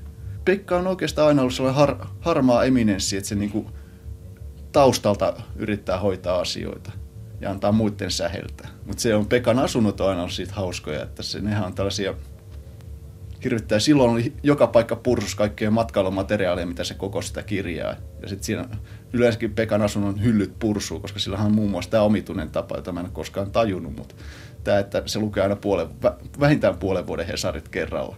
Että tota, että se silmäilee Hesarit, laittaa ne pinoon, ja sitten kun pino sortuu, niin sitten se saksien kanssa leikkaa sieltä mielenkiintoista artikkelit pinoon, enkä mä koskaan usko, että se sitäkään pinoa lukee. Siihen aikaan Pekka asui Käpylässä ja se oli myös samanlaisessa kaauksessa. Ja silloin oli just niitä aikoja, kun tota, asuntoja alettiin myydä vuokralaisten alta ja Pekankin asuntoa yritti, tai omistaja yritti myydä ja sitten siellä kävi katsomassa erilaisia ihmisiä, niin Pekka, joka ei halunnut hyvä, hyvästä asunnosta häipyä, niin vaikka muuten onkin säntillinen ja erittäin jopa konservatiivisesti pukeutunut nuori mies, niin se tietysti aina kun oli joku tulossa katsomaan, niin se sotki kämppäänsä tarkoituksellisesti vielä enemmän ja laittoi jonkun Hanoi Rocks-julisteen oveen, että potentiaaliset ostajat luulivat, että se on kauheassa kunnossa se kämppä muutenkin. No Pekkahan sitten myöhemmin itse, kun hinta laski tarpeeksi, se itse osti sen kämpän, josta veloista se sitten kai pääsi vasta kansanedustajana. Pitääkö paikkansa? Siinä Asmo Kosteli, Koste muisteli tätä kompostiaikaa. Kyllä joo, että semmoista tämmöisiä elementtejä siinä oli, että – että se kompostin talohan, joka nyt on yksi se foorumin, foorumin kohdalla, Aulis Junes ystävällisesti vuokrasi meille sieltä yläkerroksesta toimitustilat alapuolella oli kultavarasto ja tuommoista. Niin se oli aika villiä aikaa ja se lehden toimitusideologia oli, että tule ja todista eläväsi tai tule ja todista, että olet elossa ja tuo ovesta sisään ja tee juttus, niin kuin kirjoita tai mitä ikinä osaatkin, piirrä ja tollasta. Niin meillä oli niin kuin alkaen sitten tota, vankimielisairaalasta niin kuin karkumatkalla olevia tyyppejä todistamassa elävän, elävänsä. Ja se oli välillä niin kuin ihan mahdoton hallita. Se hallinta ikävä kyllä joskus tuli mun, mun rooliksi, mutta samalla se loi semmoisen hirveän suuren verkon ihmisiä, jotka tekee uusia juttuja. Ja, ja, ja, tota, ja hirveän paljon niistä ihmistä, joita mä tänä päivänä tunnen, niin kuin tuli silloin hyviksi ystäviksi sitä, sen systeemin kautta. Oletko sitä miettinyt, että mitä tämä valtava energia-aika tai tämä toiminta niin on vaikuttanut suhun ja sun niin kuin on se ehkä kaikkein eniten, että mähän en ollut niin musiikkiikaan sille harrastanut mitenkään erityisesti varmaan niin kuin sanot Pauli ja jälkeen, mutta mut sitten tavallaan kun tuli punk, punk-juttu, joka liittyi siihen aikaan ja tuli joku Sersnell bändi jonka kaverit oli niin kuin kaiken lisäksi älyköitä ja kaikkea tämmöistä, niin kyllähän se vaikutti hirveän paljon Pelle Miljoona, kaikki nämä jutut, että semmoinen yhteiskunnallinen voima kanssa niin kuin tuli, liittyi siihen aikaan ja, ja okei, jotkut teatterijutut, Pete Kuu ja nämä oli ehkä vähän erillään tai vähän aikaisemmin siinä, mutta mut kuitenkin niin kuin mukana. Että oli semmoinen olo, että nyt nousee jotain uutta tähän yhteiskuntaan, jotain niin kuin tuuletetaan nyt tosi rankasti. ja kyllä mä niin kuin siihen, se on semmoinen perustila, johon välillä itse sitten niin kuin vilttipäässä kotona pimeässä palaa, et, ja voi ehkä panna jonkun levynkin soimaan. Mutta. Yle puheessa. Radiomafia. Kohtaaminen. No joo, täällä se Snellillä on niin kuin ollut monta ikimuistoista keikkaa. Muista jossain olisiko Kasa Akademikalla tämmöinen tosi raju keikka. Olikohan silloin Elmun esiaikoja tai Elmun alkuaikoja. Ja sitten jossain Ämyssä Hämeenlinnassa, missä ne on heittänyt niin kuin ärkirjan viirit kädessä hulmutten oman keikkansa. Ja sitten meillä oli kesällä 79 muistaakseni tällainen, vai ootko nyt vuosi, ehkä seuraavana kesänä Inkoon ympäristöleiri, joka oli hirveän iso juttu, sellainen Pohjoismainen ympäristöleiri, joka eka kerta järjesti tämmöisiä aika niin kuin vapaiden voimien vapaiden ympäristövoimien toimesta, ja se oli aika monen menestys. Ja siellä CS Snell heitti semmoisen keikan Inkoon kirkossa yöllä. Juha Lipsan oli uruissa, ja, ja tota, stressilaulo jotain vanha, vanha testamentillisia näkyjä ja siellä istui myös muutamia niin kuin sitten paikallisia vanhoja ihmisiä, jotka oli tullut kuuntelemaan, että minkälainen tämmöinen ympäristöjumalan palvelus oikeastaan, oikeastaan on ja myöhemmin toinen, toinen sanoi, että tuli mieleen niin kuin sodan pommitukset ja toinen sanoi, että hän on kerran ollut Norjassa, kun hyökkyaalto meni bussin yli. Että sama, sama tunnu, että nämä oli kuvaukset sitten keikasta. Se on ollut tosi rankkaa aikaa, niin tota, onko sulle koskaan tullut sellaista fiilistä, että, että sä haluat panna ja sä puhuit tuosta järjestyshäiriöistäkin, joita kompostin ympärillä oli aina välillä, niin tai sen tilanteen hallitsemisesta, mm-hmm. niin onko sinulle tullut koskaan sellaista mieleen, että olisi joku katkaisija, mistä voisi panna hetkeksi aikaa poikki tai pääsisi? No on mulla sellainen, että mulla just, just tämä, että toisaalta sosiaalisuus kiinnostunut ihmisistä, niiden jutuista ja toisaalta sitten se, että haluaa niin oma rauha aina niin vaihtelija. Kyllähän mä niin kuin tässäkin paikassa, missä nyt istutaan, niin, niin jos mun piti saada aikaa joku niin todella sitten se kirjoitus Suomi-lehteen tai se viimeinen kirjoitus just ennen kuin lehden pitäisi lähteä painoon, mä saatan niin kuin ajaa fillarilla himaa ja, ja tota, olla siellä kaksi tuntia niin kuin vilttipäässä pimeässä huoneessa ja kuunnella hyvää levyä ja niin kuin ladata itteni ja sitten palata ja muuta. Ja kyllä mä usein jouduin tekemään näin, että oli niin kuin liian, liian paljon li, liikaa asioita tapahtuu, tapahtui yhtä aikaa, että tämmöinen tilannehallinta oli vaikeaa välillä. Onko sinulla muita metodeja niin kuin ei mulla sellaista eh, mitään niin kuin keskittymisjuttua tai miten saa. Niin kuin, kyllä, mä, kyllä mulla sellainen joku viilipytty sielussa on, että mä pystyn sinne niin kuin usein palamaan. Että mä en, mä en hirveän helpo, helposti, helposti menetä pinnaan, jos mä en halua. Siis totta kai se voi tehdä noin niin kuin teatterimielessä, mutta, mutta jos haluaa ihan oikeasti, niin, kuin, mm. niin pystyy hallitsemaan tilannetta. Niin me tehdään lähetystä Pekka Haavistosta, miten minusta tuli minä ja istutaan täällä vanhassa Suomilehti, Suomilehden toimituksessa – joka on hirvittävästi muuttunut. Kerros, millainen tämä oli silloin? No tämä oli, tämä oli silloin sellainen niin kuin vähän huomattavasti rähjäsempi paikka. Eli tässä, missä me nyt istutaan, tämä on joku vanha kauppahuone tuohon kadulle tai pieni kauppaliike, niin tässä meillä oli, taisi olla Adi Remes, eli, eli Selsnellis mukana oleva tyyppi, joka hoiti meidän tiliasioita ja talousasioita. Ja sitten tuossa ylhäällä istui Tuula Heimatirkkonen suuren latomakoneen kanssa. Ja sitten mentiin tästä sivusta, tuossa oli Suomilehden toimitus, sitten oli reprokamerat ja systeemit ja sitten takana vielä niin kuin kirjastotilat ja toimitustiloja ja tollasia. Täällä on, ja tämä oli aika vilkas paikka siihen aikaan, eli 82 me, olla, me silloin tultiin tähän. Tässä oli uuden aura ollut ennen sitä. Ja, ja tota, tämä, täällä oikeastaan voi sanoa, että valot palo yötä päivää, eli munkin tuommoinen normaali aika, kun mä tulin tänne, kun päivällä oli liian vilkasta ja ei tänne oikeastaan mahtunutkaan kaikkea, niin, niin mä tulin tänne ehkä neljä viiden aikaa ja olin sitten yöllä ehkä kahteen asti, kolme asti. Ja sitten menin johonkin yökahvilaan esimerkiksi tuossa äh, rautatieasema neljä, eli oli niin kuin mun semmoinen kantapaikka, että mä olin siellä sitten ehkä kahdesta neljä ja sitten mä ajoin fillarilla himaa. Ja se oli mun normaali vuorokausrytmi niin kuin pari vuoden ajan. Niin sä, sä oot puhunut paljon yökahviloiden ja yösitin puolesta. Kerros vähän, no miksi mulla... tarvitaan yökahviloita? tarvitaan sellaisia ihmisiä varten, jotka paremmin pystyy tekemään illalla duunia ja yöllä duunia ja sitten ne haluaa sen duunin jälkeen niin rauhoittua. Että sitä on ihan oikeasti mulla kyllä vieläkin semmoinen kaipuu, että, että esimerkiksi nykyisessä duunissa, duunissa niin, niin voi joutua kirjoittamaan myöhään illalla tai ei ole jossain niin asiajutussa. Ja musta on mielettömän tylsä, jos ainoa mahdollisuus ihmisille on mennä ottaa bisse – sen jälkeen, tai mennä niin kuin tämmöiseen humaltuneeseen tilanteeseen tai kulttuuriin, mikä se on sinänsä ihan okei, mutta että pitäisi olla se mahdollisuus, että, että voi mennä sivistyneeseen hyvän kahvilan, lukea lehteä, juoda teetä, juoda hyvä kakao kello kolme yöllä, puhua intellektuelleja asioita. Se mahdollisuus on joskus ollut täällä näissä Elieli ja muiden kautta sitten se Elielkin pantiin kiinni ja nyt mä en sosiksessa käynyt vähän aikaa. Täytyy myöntää, että mun elämäntavat on pakosta vähän muuttunut, mutta mä, musta ilta ja yö on aina ollut hyvä aika. No, mä vielä palasin tähän toimitukseen, jossa me entiseen Suomilehden toimitukseen. Nyt tässä on tämmöinen hieno moderni toimisto. mitä sä koet nyt, kun sä katsot ympärillesi tätä? Kaipaat sä sitä vanhaa? No kyllä mä pikkasen siis, okei, okay, mulla tulee näitä, nämä niin kuin, että tässä, ne, ne palat ja osat, mitä tässä tuntee, niin ne on tietysti nämä ikkunat ja ovet ja kaikki tämän tyyppiset systeemit, mutta, mutta ehkä tota, ehkä kaikkein eniten mun mielessä, jos mä ajattelen joku niin kuin tila tai paikka, niin on ollut tämä niin kuin kompostilehden se hävinnyt rakennus, koska siihen ehkä liittyy, sitä ei voi enää palauttaa ja tuommoista. No, sit sä oot tämän vihreiden liikkeen ja vihreiden puolueen ihan perustajajäsen. Ja kerros vähän, miten se niin kuin lähti tämä kehityshistoria, miten no, se syntyi? Kyllä siinä oli tällainen vaihe, että just mä kerron tästä kompostilehdestä ja Koijärvi-jutuista ja muuta, että silloin ne ihmiset – jotka, jotka myöhemminkin teki, teki yhdessä asioita, niin, niin, niin ensimmäisiä kertoi tapas näissä vapaisympäristöliikkeistä. Just siihen liittyy jo niin kuin vanhat ydinvoimavastustussysteemit, evyn systeemit ja kaikki. Ja ensimmäiset vihreät listat ehkä ollut jo Helsingissä 76-80 kunnallisvaalilistat.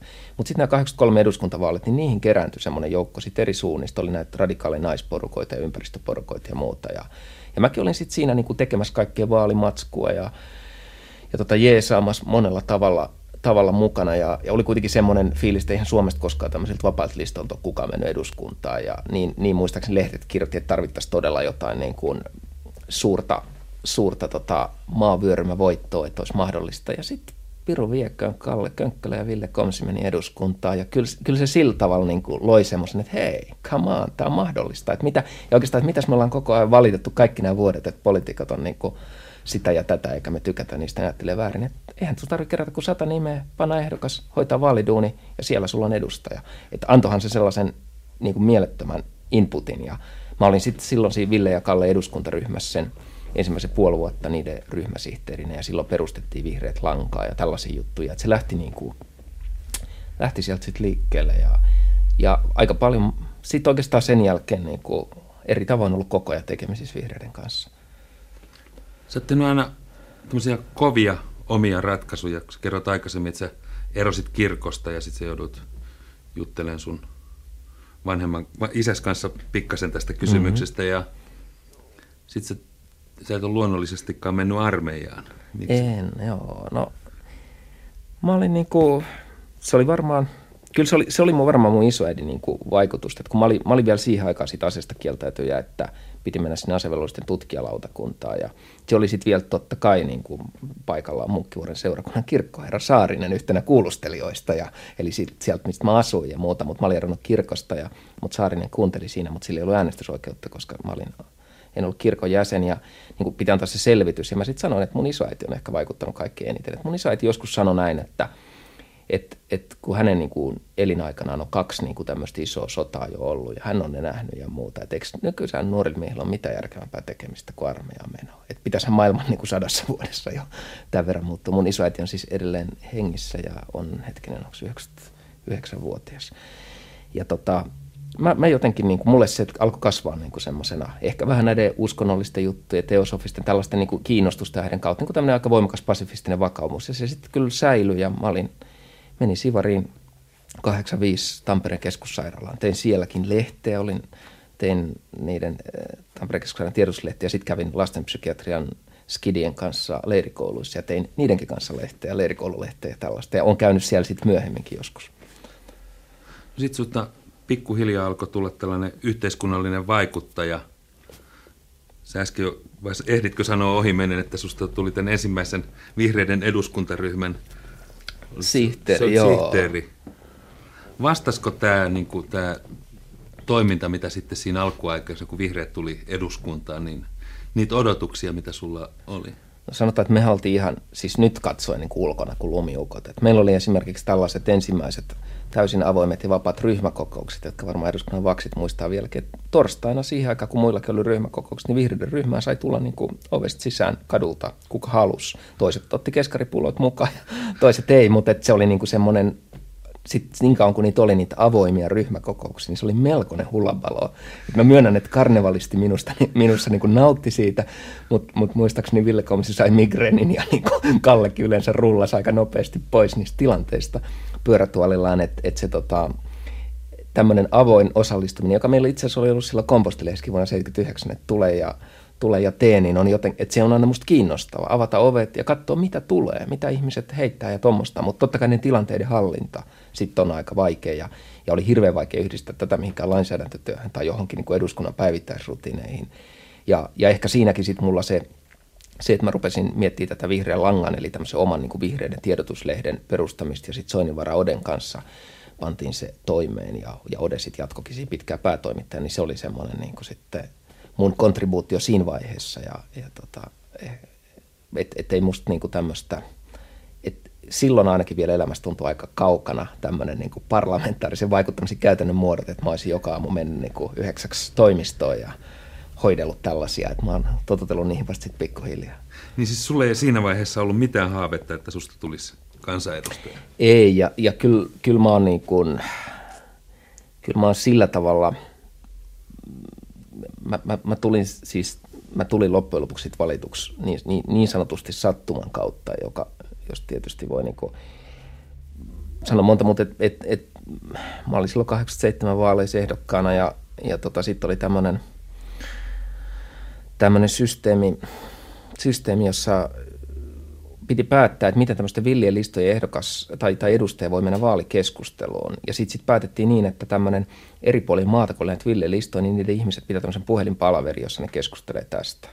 Ja, ja jos mä nyt oikein muistan, niin siellä sitten oli, oli just Erkki Pulliainen niin kuin yhdellä äänellä johdossa, kun sitten pari myöhästynyttä keskustelijaa tulee linjalle, jotka oli sitten sitä mieltä, että se onkin Haavisto, joka sinne menee. Ja, ja mut sitten lähetettiin vaalikeskustelun, suuren vaalikeskustelun vuonna 1987 ja mä muistan, mulla oli luuri, tai toi puhelin veke niin kuin monta päivää, kun jengi alkoi soittaa hyvin neuvoja, joka on sietä, sietämätöntä, koska mä istuin tuolla Käpylän kirjastossa ja kopioin, kopioin tota, jotain tilastokirjaa, vuotuisia tilastoja ja opettelin niin kansantalouden alkeet tilastojen kautta ja tämmöisiä juttuja. Kävi idän kaupan niin kehityksen läpi ja muuta. Että sen koitin pitää itselleni hyvän niin briefaukseen ja Kuinka kauan sä valmistaudut tähän kuuluisaan TV-tenttiin? No ehkä se, ei siinä niin kauheasti ollut aikaa, että ehkä mä, ehkä mä muutama viikko ennen sitä tenttiä tiesin, että mä oon sinne menossa. Ja ehkä mulla sitten semmoinen kolme neljä päivää oli, että mä ajattelin, että mä teen vaan sitä, mä niin kuin tsiigaan, mitä mun tarvitsee tietää. Ja että se ei ollut mitään esiintymisharjoitusta, vaan sellaista, että mun tarvitsee nyt tietää nämä jutut, että,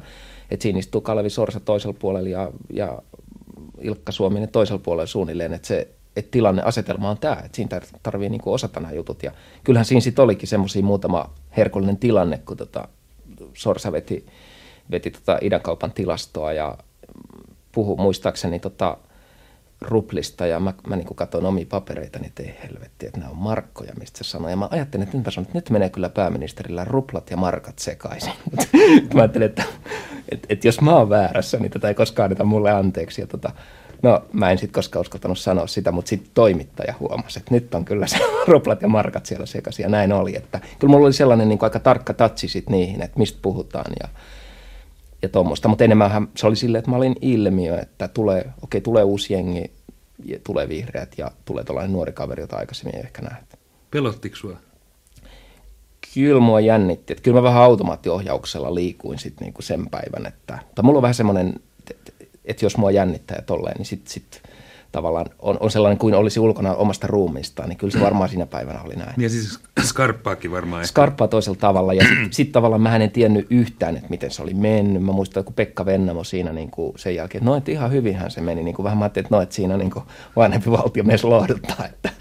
Ja tuollaista sitten mä tulin himaan ja mun puhelinvastaajassa oli Soininvaaran viesti, jossa se sitten sanoi, että no joo, että se kysymys, että se nyt oli ihan niin kuin, että että se nyt oli suht siedettävä, mutta muistaakseni Ode oli antanut niin semmoisia kouluarvosanoja eri vastauksista jotain ja vasta sitten seuraavana päivänä, kun tuli tämä niin iltapäivälehtien lööppijuttu, että vähän niin kuin tyylivihreät repäisivät vaalitentissä tai jotain tällaista, niin sitten sit, sit se niin kuin, mä tajusin, että okei, se on ehkä ollut ihan jees. Sitten sitä oli enemmänkin vielä kuin pelkästään näistä il- iltapäivälehdistä. Kaikki naisten lehdet ja muut alkoi tekemään Joo, no, Pekka Haavistosta juttuja. Joo. Miltä tällainen no, se oli ihan, No se oli myös sellaista, että eihän sitä niin kuin, ei se ollut varautunut, että jotain näiden ilmaisjakelulehtien ja muiden kanssa. Se, se, on, se on hirveän epätodellinen tilanne. Ihmisille, tai ihmisille voi niin kuin, voi, voi kerran tapahtua tämmöinen, ja silloin kun se tapahtuu, sitä ei varmaan kukaan tajua just, että se on nyt just menossa, menossa se juttu, että et tota, toivoo vaan, että ei ole puhunut kauheasti silloin läpi päänsä, mutta et, et, et, et sen jälkeen niin kun, sen jälkeen mä oon toisaalta huomannut, että julkisuus on semmoinen asia, että sitä voi sillä tavalla itse säännellä, että ei, ei, ole niin kun, ei onneksi tarvii niin kun, esimerkiksi tämä naistenlehtimaailmaan ei tarvitse niin hypätä, hypätä kaikkineen kertoakseen, mitä kaikkea on ja ketä kaikki ystäviä sulla on ja mitä kaikkea sä harrastat ja millainen sun koti on. Et se on valinta onneksi vielä. Jotkut poliitikotkin tekee sitä, mutta suuri osahan niistä ei tee sitä ja musta se on nasta, että sitä voi säädellä. Tunsit sä itse niistä naistenlehden kirjoituksista ja muista? En, en mä kauheasti, että, että harvoinhan toi kuva niin kuin vastaa itseä. Ja sitten sellainen, sellainen niin kuin söpöttely, joka niihin aika usein niin kuin tuntuu, että t- tässä nyt niin kuin nuori, nu, nuoren polven ja nuori Mä olin jotain 29 tai sille. Mä olin, ja mulla oli sellainen fiilis, että mä oon niin kuin, kaikki, kun puhuttiin nämä komposti- ja suomilehtijutut ja muuta, niin aikamoisen niin kuin semmoisen rumban käynyt niin kuin vuosikausia läpi, jossa on tapahtunut paljon asioita ja muuta, että ei mulla ollut sellainen olo, että mä oon niin kuin täysin niin kuin taivaasta tähän juttuun tippunut ja ollut vihreiden sihteerinä silloin 83 ja noin ja noin, mutta totta kai se sitten se, se, se uutuus viehättää aina ja se on niin se pointti. Sitten susta tuli valtavalla äänimäärällä kansanedustaja. Kerro sun ensimmäinen kansanedustaja päivässä. Millainen se oli? No mun eka kansanedustajapäivä oli ehkä sellainen, että mä sitten, okei okay, eduskuntatalo oli mulle silloin 83 alkaen tuttu ja tietysti osa niistä vakseista vähän silleen, että ne tuttuja ja muuta. Mä muistan, sinne mennään sitten tämmöinen niin valtakirja mukana, mikä on tullut tältä tästä ääntenlaskusta ja teidät on valittu niin kuin Helsingistä, Helsingin vaalipiiristä kansanedustajaksi. Se mennään tota, esittämään sitten oikeuskanslerille muistaakseni ja se jonossa seisotaan aakkosjärjestyksessä ja siinä sitten oli, olikohan Tarja Halonen heti mun jälkeen ja muuta. Ja sitten Tarja Halonen sanoi mulle lauseen, jonka vieläkin muistaa, että, että Pekka hei, että lue tarkkaan, keneltä sä oot saanut tämän valtakirjan. Että tässä hommassa siihen voi joutua usein ja usein palaamaan, että hän pitää tämän aina laatikossa ja katsoo, keneltä se on. Ja silloin hän viittasi tähän niin kuin puoluekuriin ja puoluejyräjuttuihin ja näihin, jotka sitten eduskunnassa silloin ja itse asiassa vieläkin on niitä asioita, jotka, jotka puree. Että se on kansalta se valtakirja. Sä oot tehnyt kaikkea. Tässä on nyt yli puolentoista tunnin aikana selvitetty, miten Pekka Haavistosta on tullut Pekka Haavisto. Ja sulla on nyt kaikki velvoitteita ja sä oot parlamentaarikko. Tuli tännekin suoraan Suomen Pankista tähän tilaisuuteen, niin kaipaat sä koskaan aikaa ennen näitä velvoitteita? Aikaa, jolloin sä voit vetää puhelimen irti seinästä ja alkaa kirjoittaa runoja. No kyllä mä sitä kaipaan ja kyllä mä tietysti okei, mä yritän välillä niin kuin tehdä sitä, että, ja Interrail-ikä mulla on mennyt ohi silleen, että mä en enää niin kuin, ikään kuin viimeisen Interrail, niin mä oon tehnyt, että, että mulle sitten sellainen henkireikä oikeastaan näinä vuosina on ollut toi Pietarin suunta ja tollanen, että mä oon, mä oon, mä oon löytänyt siellä semmoisen, mä, mä siis näinä vuosina on paljon käynyt Pietarissa, se on semmoinen kaupunki, jossa voi kävellä kadulla, jos ei tunne ketään, ei oikeastaan tiedä mitään siitä, ei osaa kieltä ja voi niin olla se utelias, etsivä ihminen, joka niin kuin tsekkaa, että hei, että mitä tämän oven takana on, tai mitähän täällä, niin kuin, jos mä menen tuohon rakennukseen sisään, voi olla niin kuin tyhmä ja tyhmän utelias ja kaikkea tuommoista. Ja se on ollut mulle semmoinen, vähän niin kuin semmoinen valtakunta, semmoinen vieras valtakunta, jossa voi kulkea ja tsekkailla. Ja tietysti nyt, nyt sieltäkin on ruvennut sitten tuntea niin paljon ihmisiä, että ei se enää ehkä ole niin vieras ja tuommoinen. Mutta se on ollut mulle hirveän tärkeää. Joku semmoinen seikkailija itsessä, tai se, joka etsii niin kuin uutta ja tsiigaa ja tarkkailee, niin on yhä jäljellä.